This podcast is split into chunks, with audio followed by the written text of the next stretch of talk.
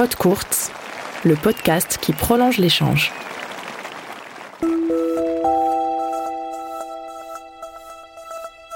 Salut, c'est Rodolphe Cajuste. Dans ce podcast, je vous raconte le tennis en musique.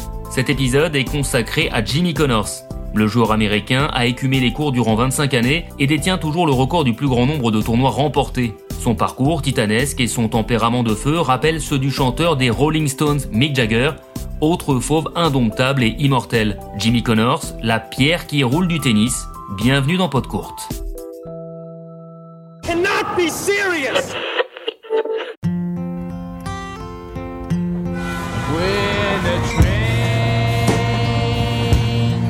1961. Le point de départ de notre histoire se déroule sur le quai d'une gare. Nous sommes à Dartford, une banlieue dortoir de Londres. Deux teenagers se retrouvent par hasard après s'être perdus de vue à la fin de l'école primaire. Leur nom Mick Jagger et Keith Richards. Le guitariste engage la conversation, intrigué par les disques que tient en main le futur chanteur des Stones. L'un est signé Muddy Waters, l'autre Chuck Berry.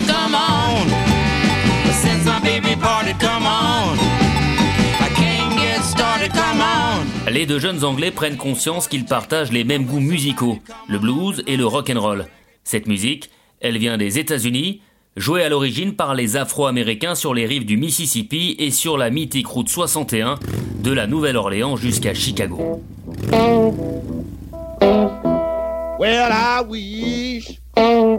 C'est précisément dans cette vaste région centrale des States que Jimmy Connors voit le jour en 1952 au bord du plus long fleuve du pays, à East St. Louis, une ville miteuse, marquée par la ségrégation raciale. Comme le leader des Rolling Stones, Jimmy Connors est issu d'un milieu modeste. Sa mère, coach de tennis, lui prodigue une éducation stricte et sportive, un apprentissage similaire à celui connu dix ans plus tôt par Mick Jagger, dont le père était prof de gymnastique. C'est dans ce climat impérieux que Mick et Jim, tels deux jeunes lions en cage, trépignent d'impatience à l'idée de faire leur grand saut dans l'arène.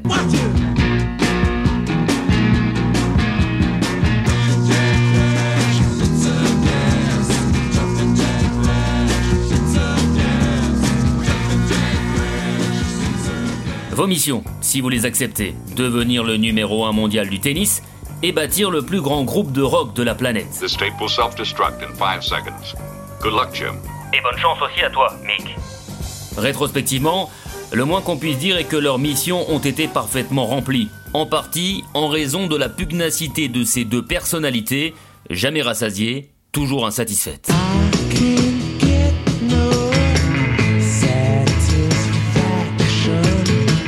Il faut dire qu'ils ont tous les deux un caractère bien trempé. Quand Mick Jagger tire la langue au système, Jimmy Connors ouvre sa grande bouche pour martyriser les arbitres.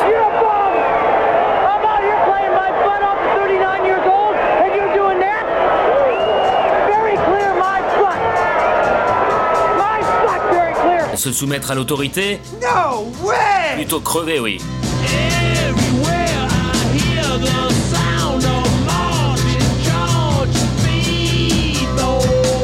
Connors est un street fighting man, un combattant des rues venu botter les fesses des aristos du tennis.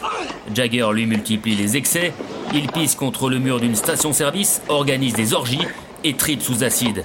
Il passera même quelques jours en prison. Une aubaine pour le manager des Stones qui cultive leur image de mauvais garçon. Une allure arrogante et un son dur, sale et métallique qui résonne comme un appel aux armes. De son côté, Jimbo le crio est fort. Le tennis, c'est la guerre. Et en 1978, après deux défaites consécutives en finale de Wimbledon contre Björn Borg, le joueur américain pète les plombs. Je poursuivrai ce fils de jusqu'au bout du monde et je ne le lâcherai plus avant de l'avoir battu. Maintenant c'est sûr, ça va saigner, alors les Stones dégainent les premiers et composent Let It Bleed.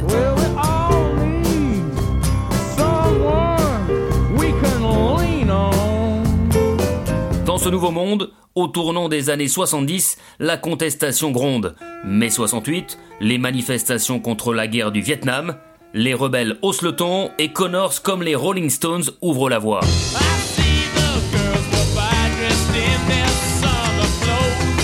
L'ascension du bad boy américain incarne à merveille le grand chamboulement des débuts de l'ère européenne. Jimbo à l'écro, et ses doigts rustiques agrippent le manche de sa raquette comme de la glu. Intenable, il bouffe tout cru les vieilles gloires du tennis, Lever, Rosewall et Emerson. Il révolutionne également la pratique de son sport avec Chris Evert et Björn Borg en démocratisant le revers à deux mains jusqu'alors excentrique. Les Stones innovent eux aussi, ils ont raté Woodstock, alors ils lancent le festival d'Altamont à San Francisco. Mais la soirée dérape, Engagés pour jouer les services de sécurité, les Hells Angels tuent un spectateur devant un public défoncé. Le concert se transforme en cauchemar et noircit un peu plus la réputation d'un groupe qui symbolise terriblement ce changement d'époque. Voilà, c'est fini. Les 60s Peace and Love basculent vers une période plus sombre de l'histoire du rock.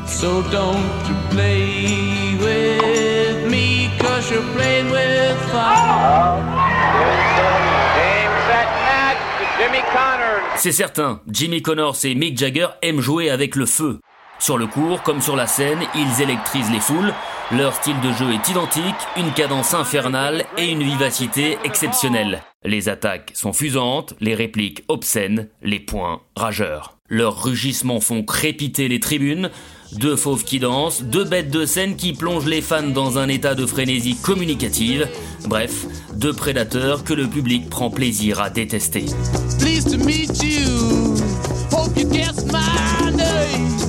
L'évolution de leur image, d'abord toxique puis diablement sympathique, est aussi le fruit de leur incroyable longévité. Jimmy Connors est un quadra bien avancé lorsqu'il joue son dernier match professionnel à Atlanta en 1996. Cinq ans plus tôt, il réalise l'exploit d'atteindre les demi-finales de l'US Open à 39 ans, à l'issue d'un parcours héroïque. Elle est longue, 5-2, Connors à deux points du match. Pour la première fois de cette rencontre, Connors est à deux points du match. Son adversaire, Aaron Trixtin, lui, l'a été plusieurs fois à deux points du match. Et à chaque fois, Connors est revenu. Cette même année, en 1991, le papy du tennis devient le chouchou de Roland Garros. Face à son compatriote Michael Chang, le vétéran américain lutte durant 3 heures et 30 minutes. Jimbo s'arrache pour égaliser à deux manches partout et gratte malicieusement le premier point du cinquième set avant de jeter l'éponge.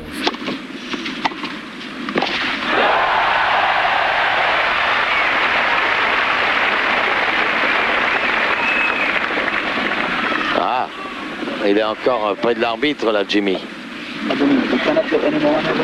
Et voilà, il va arrêter. Il dit je ne peux pas, il est mort.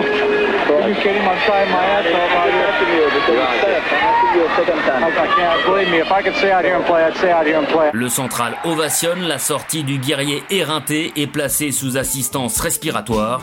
Jimmy Connors s'éclipse à peine qu'il manque déjà au public parisien.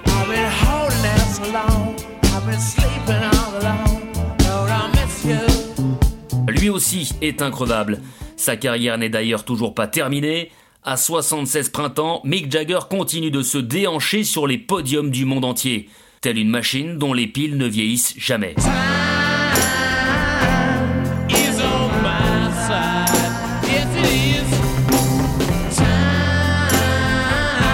Incontestablement, le temps est du côté de Jimmy Connors et de Mick Jagger.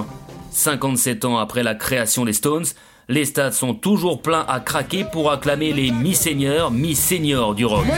Le groupe a pourtant bien failli imploser à plusieurs reprises, la faute à la relation d'amour-haine qu'entretiennent les frères bagarreurs, Mick Jagger et Keith Richards.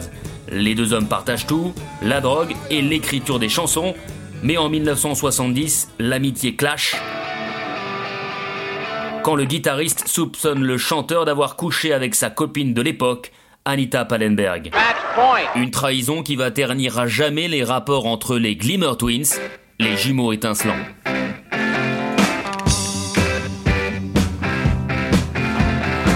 Comme dans les groupes de rock, le circuit ATP regorge de rivalités. Champion de la provocation, Jimmy Connors choisit lui-même son double maléfique, John McEnroe. Plus jeune, plus talentueux et plus fortuné. Lors de leur première confrontation, en 1977 à Wimbledon, l'aîné sent le vent du boulet. Dans le vestiaire, juste avant la rencontre, il ignore ostensiblement le frêle new-yorkais qui vient le saluer. Les deux Américains ont pourtant quelques traits en commun, un ego surdimensionné et un tempérament sauvage, car Big Mac est lui aussi un sale gosse, râleur et colérique. Forcément, lorsque les deux meilleurs ennemis se retrouvent face à face, il lâche volontiers les chevaux.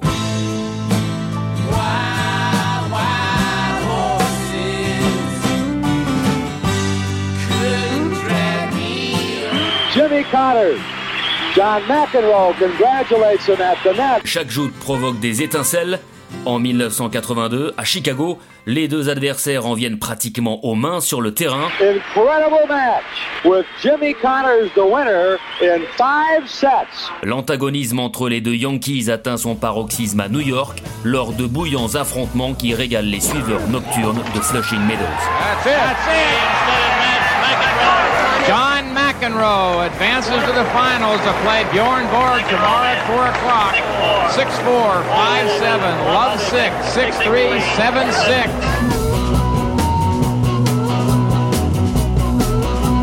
7-6. Au moment de raccrocher les gants, Jimbo est questionné sur le joueur qui l'a le plus impressionné. Sa réponse ressemble à un hommage à la sauce Connors. J'ai joué contre tous les grands, Pancho Gonzalez, Emerson, Lever, Borg. Mais si je devais n'en retenir qu'un, ce serait McEnroe. En dehors de moi, bien sûr. Une ultime parade, un dernier pied de nez que le chanteur des Stones aurait pu s'attribuer. C'est comme ça, Jimmy Connors et Mick Jagger ne cèdent jamais, ils auront toujours le dernier mot.